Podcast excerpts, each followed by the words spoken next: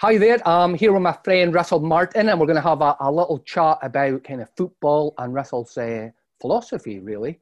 Morning, Russ. How are you?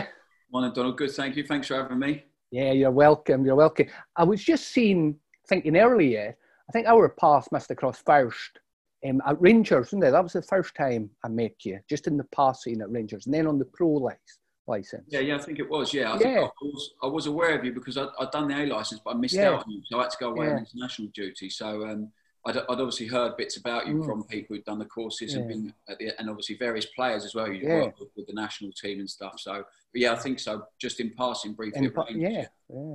And um, I thought what would be great for people to talk about just now, based on our conversations just now, is just a little bit about your journey into football, Russ. But and then in particular, I think your philosophy. What strikes me about yourself and what really impresses me about you is, is your philosophy to people in general. You know, and how you approach, you know, players and teams and and culture. You know, developing the culture at MK.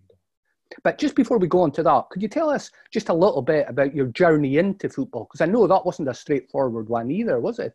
Yeah, no, it's probably a bit unconventional compared to most people. So I never played for an academy. And obviously, I was recognised as a good player locally. I pl- always played a year above my age group and stuff. Started really young. So my bro- big brother's a really good player um, and played for Watford all through his youth until 18. And when he got he got released because his mentality, really, his mindset, his attitude wasn't very good. Yeah. Um, but I was pushed really hard by my by my dad to the point where he would drop me off 20 minutes from home and tell me to run home in the pitch black, knowing I was petrified. Stuff stuff I'd never do with my kids, but yeah.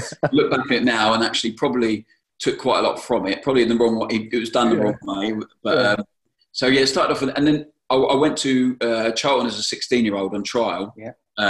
because I'd been spotted and uh, went there and stayed for quite a while uh, on an extended trial, really. Um, but then got released. So then I went. I come back home to Brighton and um, I signed for Brighton on a non-contract. So they all got scholarships and I didn't because I was quite late to the party. So I done pre-season there. Um, Mum and Dad were going for a really um, uh, quite a bad split up and all that stuff, and I just didn't enjoy it at all. And I thought I should. I, I was at my hometown club, somewhere I'd wanted to play for forever. Um, you know, trying to earn a, a scholarship, but just they weren't getting the best out of me, and I wasn't getting the best out of, out of them. So I decided to, to leave there and go back to college.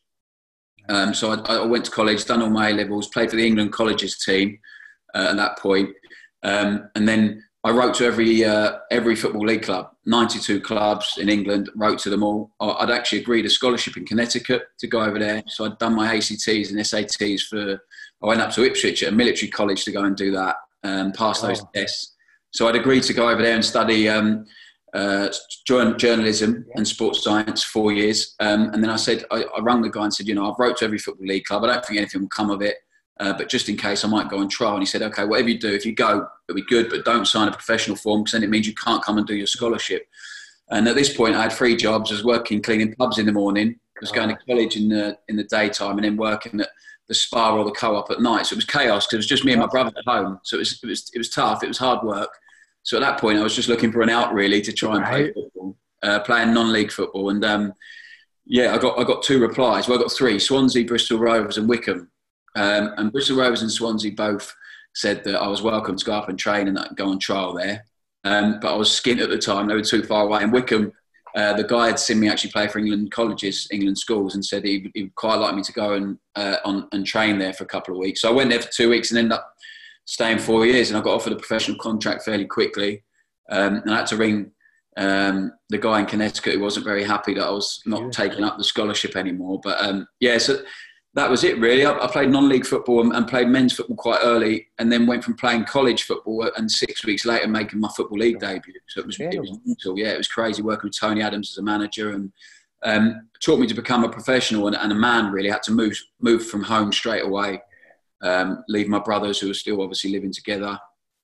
Um, so it was a tough period, and, and out of all of it, just made me so resilient, and, and also Yeah. and also gave me a taste of the the real world. You know. I did have three jobs. I was up at four in the morning cleaning pubs at four in the morning, and so it makes me so grateful for what for being a footballer, especially in Yeah. that instance, from going from doing that to then all of a sudden playing professional football. These players that I'd heard of, and, and Tony Adams as a manager was incredible. So were you always, that's an incredible story. So were you always, you know, so when you came to when you went to Wycombe and you you had been doing the three jobs, you had been studying as well.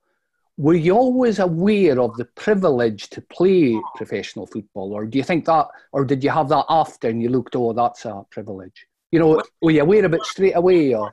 Well, I, was, I was aware of the fact that I it was all I'd wanted to do. I was yeah. desperate to do it, just to taste it. And the way I saw it was going away to America wasn't going to be easy for me because my family relied on me for a lot, really. Yeah. Um, but it, it, was almost that was my version of professional football. That was me being so grateful to go and get free education, and the, and the privilege of that was yeah. probably what I thought about more than the football at that time. It was like I'm going to go and get free education for four years, at a great college with great facilities. Who knows what's going to happen after that?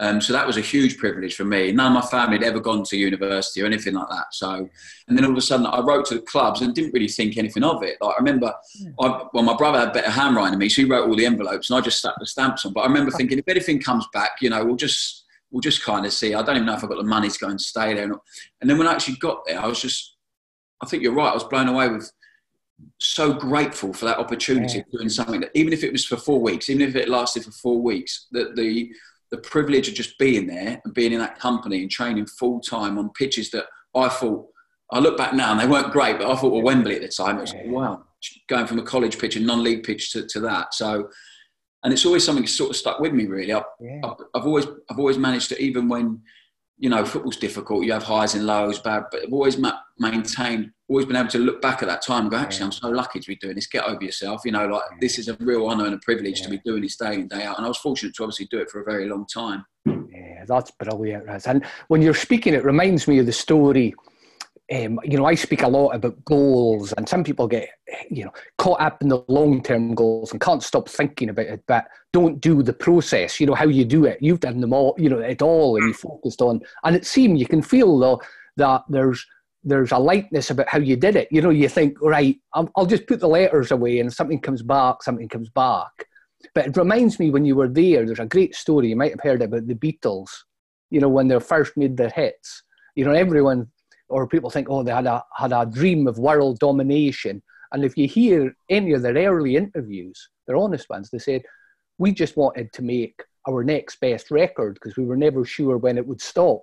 Yeah, brilliant. You know, and I, I think I love that, and that's what I'm hearing you saying as well. You know, it's just really loving every moment of it, and because you're not sure, that's it for all of us, isn't it? You know, and yeah, exactly. what's coming next. Yeah. So, I, always, I always really look forward to that, to to the chat. I set, I set a lot of short term goals very early on, in always, and I, I had a couple of long term ones that weren't actually based around football, which was probably good. The football I ended up achieving them through football. It was weird. That was my the vehicle. So like I wanted to, I want, I was my first goal. I set I was I wanted to buy my mum a house. I wanted to buy my mum a house as soon as I could.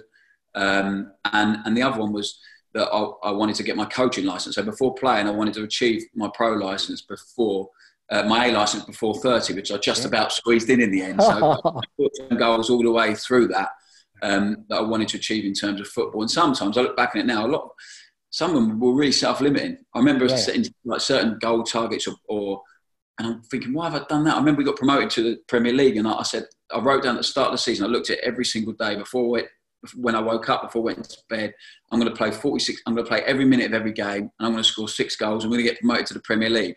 And it happened. Yeah. I got, I got six goals by about February and then didn't score again. I was thinking, why have I done that?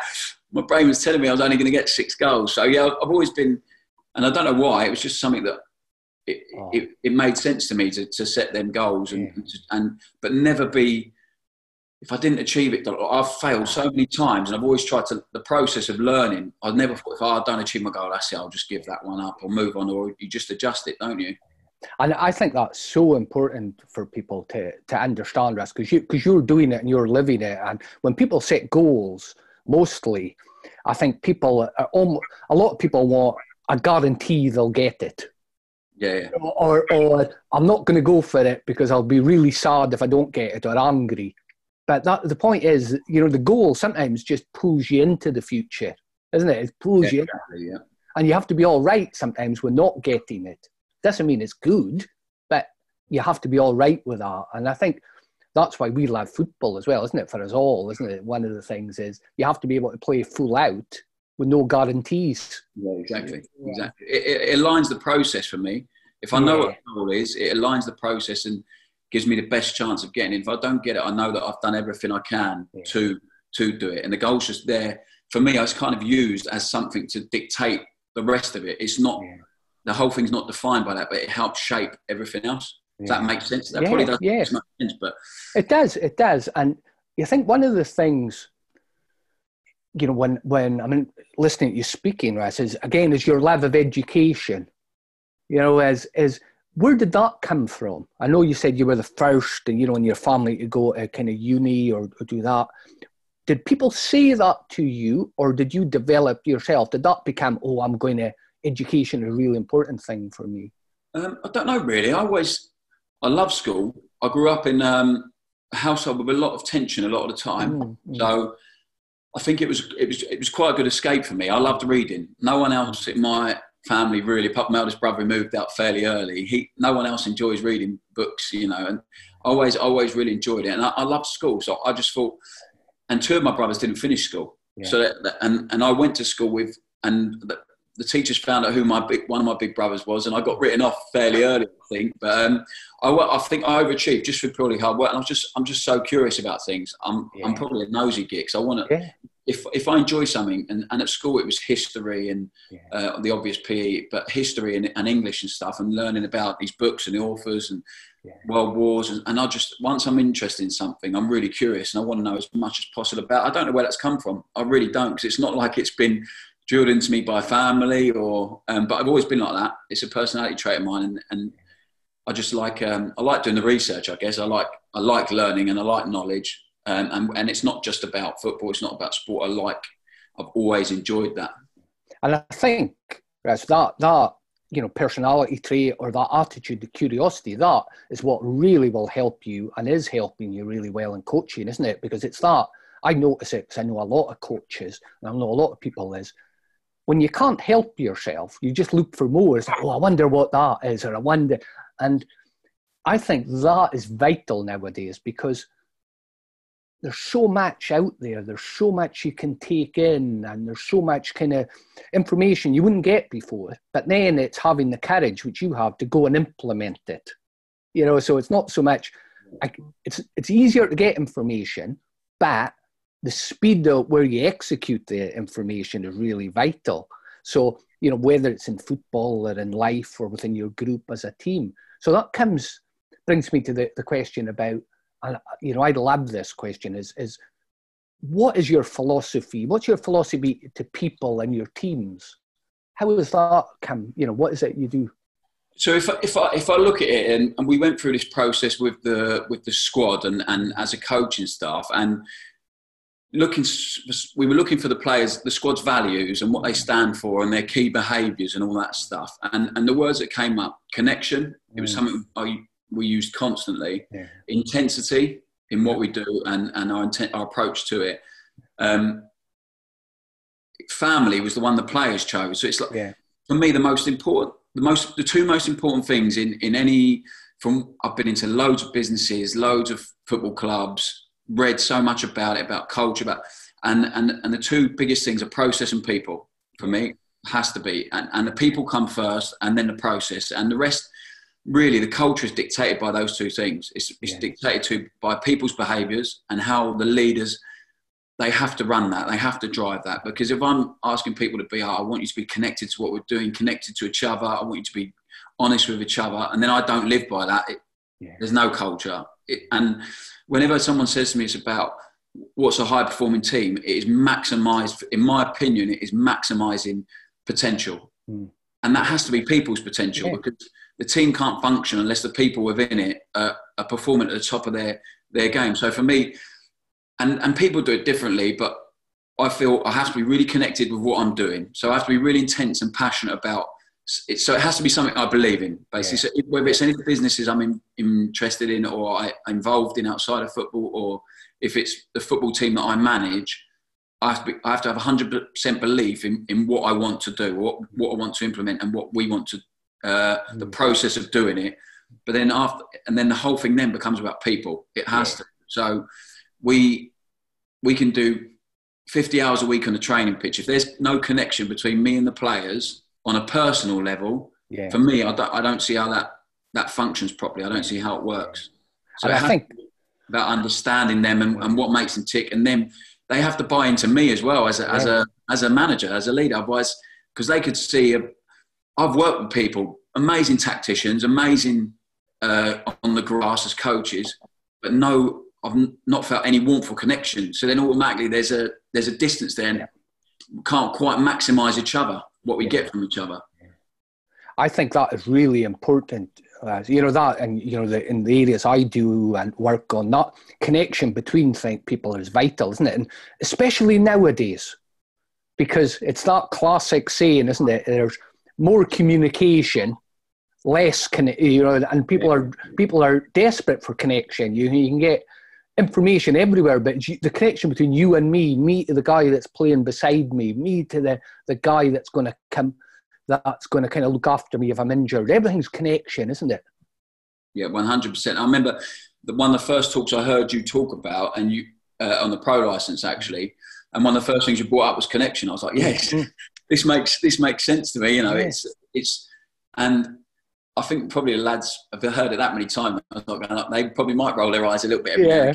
I, I, talk about it off the pitch and on the pitch as well. You know, it's so important they're connected on the pitch and what they're doing. They stay together. They stick together regardless. Um, but it's probably the, the number one word of, of in the first three months of my management career that's been as what's come out as the most important thing to me. And there's loads of stuff I've written down over the years, and I've had to sort of like you're talking about information, yeah. is, digesting that information and using it. Otherwise, because. I'm guilty of reading too many books and then going, my head's frazzled, going, where did I find that bit of information for? Or where can I use that? And then you forget about it and you move yeah. on to the next bit. So I've always written it down. And then, and then when I listened to you talk on the pro license the first time, I was like, yeah, this, this, this got, hmm. and I, I, remember coming home, we have to do a, an assignment, obviously, obviously on it. And then I've got a separate book for the stuff that I'd want to take into management. And I wrote it down massive yeah. in the book about yeah. everything revolves around that. It's almost yeah. done like a, yeah, about how it fits into to what I'm doing in terms of the coaching, whether it's man management, whether it's taking a meeting, whether it's the staff. And it, it, it's so important to me that everything's connected. And that's why I've tried to bring everyone in. And some people have said to me, oh, your door's a bit up too open as a manager, maybe, and need a bit more distance. But I just couldn't do it that way. It's how, and it, it takes a lot more energy, I think. Yeah, to, yeah, it does, and, and I'm aware of that. I'm, i need to be, it's something I need to be conscious of. Um, but I just don't think I could do it any other way because the people, at, even whether it's the laundry lady or the chef or whatever it is at the football, they're the most important people, and they have to feel invested in it, and they give you so much more back then as well. Yeah, I, I, you know I, I, totally agree with what you're saying. That's about the connection, and I think one of the hardest things in football and in business as well. I know you're you know you're you're a businessman as well, and when we speak about connection and building it up among people, is if if someone's only a figures person, it becomes very difficult to measure the value of building the connection at the beginning because it looks like lost time but what you can't measure is the power that that connection of having that team meeting at the beginning, what it stopped in the game three weeks later. Because I know you well, and I know what you're going to do next. Because you know I'm picking up more off you because we've got a stronger connection, and I think that is measuring measuring stuff like what we are talking about. Um, you know, it's the emotional intelligence and the people side of things if someone's just purely linear, it, it kind of bamboozles them a bit. You know, how do I measure that? Yeah. We, we've wasted 30 minutes there. Yeah. You know, and, and, and I've been guilty of that. I've gone away. We've had such long days, and I'm going, what have we actually, what have we actually decided there? What we have we come to a conclusion? Like, what was we've been talking for four hours, but then I look back on it and go, actually, that level of communication, and we're just building understanding of each other the whole time. And some people might go and go, bloody hell, what a waste of time. We actually didn't make a decision on this. We're going to sign this player. But actually, for me, we've you come away with a better understanding of each other, and you come away with a, a deeper connection because you you it's been honest conversation. It's not been guarded. It's been honest. It's been open. And there's been some difficult conversation within it as well. But at the end of it, and, and I've had this a few times where we've had such long days, and I've gone, and then you analyse it and go, actually, do you know what? That's how I want it. And some days, and I have to accept some days it's going to be like that. It's not going to be completely. This is what we do at three o'clock. This is what we do at four o'clock because it's it can't be like that if you if it's people. If it revolves around people, it can't. And and that's where where it was interesting for me if when I've done a personality profile view and I scored mm. much higher on people and then quite low on the organisation. Yeah. But I do see myself as quite an organised, structured person. But then when yeah. it comes to that, people take over. Yeah. The the route, if you like, the timetable whatever, yeah. you know, that becomes more important to me. That's certain, and I realise that is much more important to me than, yeah. than the other stuff. Yeah. And I think that you know you're speaking there about at the end of the day as well when you oh I haven't done that much, and you come home and you're knackered. And of course, and I'm I'm sure this is definitely true for yourself, Russ. Is is it's because you've given so much of yourself to other people, you know, in terms of energy and connection, and people will be doing that as well. You know, and I heard there's a great there's a there's a great wee clip from last season with Klopp speaking, and in one of the bits he says, "I am the reserve energy tank for my yeah. team." Yeah, that's one of my roles. Yeah, brilliant. Yeah, and I thought it's just spot on. And I'm really conscious of that. And I said that to you last time we spoke. Yeah. The first person that comes in my door at eight o'clock in the morning or whatever, I need to be this at the same level of energy as someone coming in at eight o'clock at night and saying good night and you know anything else I want them to do or whatever. And I'm really conscious of that because I don't feel the same the whole day. Of course I don't. I go up and down energy wise and emotions wise because things change so much. There's so much conversation, but I'm really conscious that a person last in my door gets the same as the person first in my door. It's so important because that can have a massive impact on how they feel about the day, how they feel about. And if I if I'm a bit flat and not giving them much energy, their psyche changes a little bit as well. But oh, I'm not sure, you know. So yeah. I'm really conscious of that energy store. And I think that is one of, the, not just in football, anything where we're dealing and we're managing or we're leading people. It's that it's such a it's a cliche again, but it's true. It's such a privilege, isn't it, to be able to have that sort of influence on people just through your presence and your energy you can make people or help people feel good about themselves. Oh, it's a huge privilege, yeah. and it comes, and it's not always an easy privilege. Yeah. That's what you know. It's and I've learned probably the last three or four months. I've the biggest thing I've learned is is the impact you can have with your words and your body language and the way you engage with someone. And sometimes I've, you know, there's been decisions where I've made, I want someone to leave feeling a bit, well, I'm not, you know, you have to make that decision sometimes. It can't always be nice and fluffy. That's not yeah. what we're talking about. We, yeah the connection isn't being nice and, and yeah. oh, it can't be that all the time. It's about being honest and it's about you can sit down with someone if they're having a troubled time. So, so one of my players now, I won't name, but he's really struggling. And the fact he could pick up the phone to me and say, I'm really struggling with this lack of structure. Uh, there's no certainty of when we're going to go back. I'm isolated on my own. I'm really struggling at the moment. So I've been talking to him loads, but the fact that he, we can we can do that yeah. means a lot to me. You know, that means a lot because it, it it sort of reinforces to me that, that this is the most important bit yeah. is the people. And it's not always warm it's not always fluffy it's yeah. not always nice but it's a huge privilege to be able to as you said to have that influence yeah. and to be able to dictate how someone feels not dictate but influence how someone feels about themselves at the end of the day or the end of your conversation. Yeah.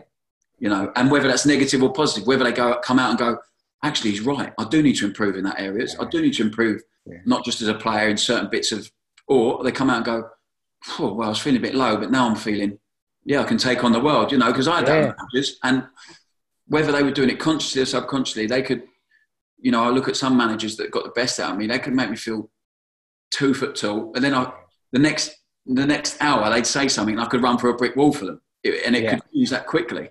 Yeah. That's incredible, incredible.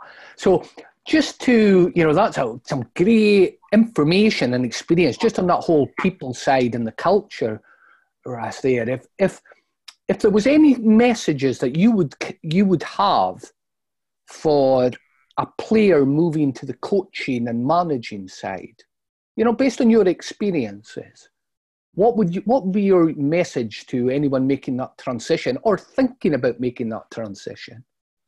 Um, for me, I think I've been really fortunate. I think the first thing would be clarify, know your strengths. Mm-hmm. So know, understand what. Self awareness is so important. So knowing your strengths, but also knowing your weaknesses, what they are. Um, and, and, and you've got to be yourself, especially mm. if you're coming just out of playing and going straight into a coaching role or managing role. If I'd have come out of the dressing room and all of a sudden gone, right, this is it, bang, we're lead. No, no, I don't want to talk to anyone. Can't maintain eye contact. It'd have been really difficult for me, and I don't think the players would have bought into it at all. Mm. So you've got to be yourself, as well as understanding. Now there is a it is a different dynamic. There's no doubt about it. It is different. Um, and I've had to be more patient than I probably would have been as a player with, with a lot of things. Mm. But in terms of, I had real clarity in what I wanted to do and belief in, in how to do it mm. um, because I've practiced it and I've, read and I've learned a lot about it over a number of years. Mm. Um, so for me, the big, the most important thing is about understanding yourself. Mm. Understand yourself, understanding what you're good at, what you're not good at, and understand how you want to be seen, how you want yeah. to, to lead, how you want to coach, whether it's really um, militant and this is how we're doing it, and or, or it's you're more your, your strengths lie with your one-to-one stuff, and you're maybe you're not even coaching that much on the grass. I know a lot of players that go straight into coaching roles and don't end up coaching much on the grass, and they think, "Oh, I'm not yeah. doing much." No, no, you can still have a massive role, yeah. massive role in terms of one-to-one conversations with players after training, before training, a little bit of extras here and there, and I've got a coach who's doing that now. Who's coming out of playing he, did, he didn't really want to be a coach, but yeah. I asked him to help out. He's, he's coming towards the end of his career, and he doesn't take much on the grass as a group. He's not comfortable yeah. talking in front of a group yet, but one-to-one stuff, uh, individual training bits at the end of sessions or in the mm. afternoons, phone calls in the evening to check out a player how he is. Unbelievable, yeah. and, he, and, he, and he's enjoyed it more than he ever thought he would. So it's about finding a way to contribute and it's not always going to be your ideal. Yeah. Well, in fact, I can tell you for, for sure, the first few months, especially or however long, it's definitely it's not always going to be ideal or an ideal scenario. So you have to get used to that really quickly. Um, but I think if you know what you want to do and how you want to do it, in terms of being a coach and helping people, whatever drives you, then you've got to use that as much as possible.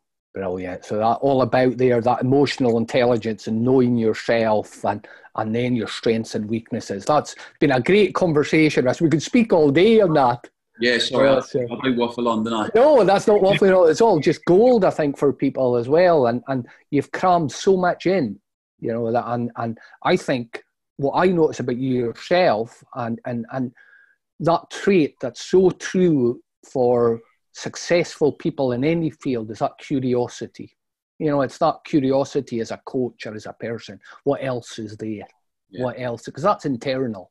You know, that's that internal. I wonder if I can do this. And be willing to try things and fall down and get up and do it again. So that's brilliant. I really appreciate your time, Russ. And we'll speak again soon. Yeah, thanks, Donald. Cheers.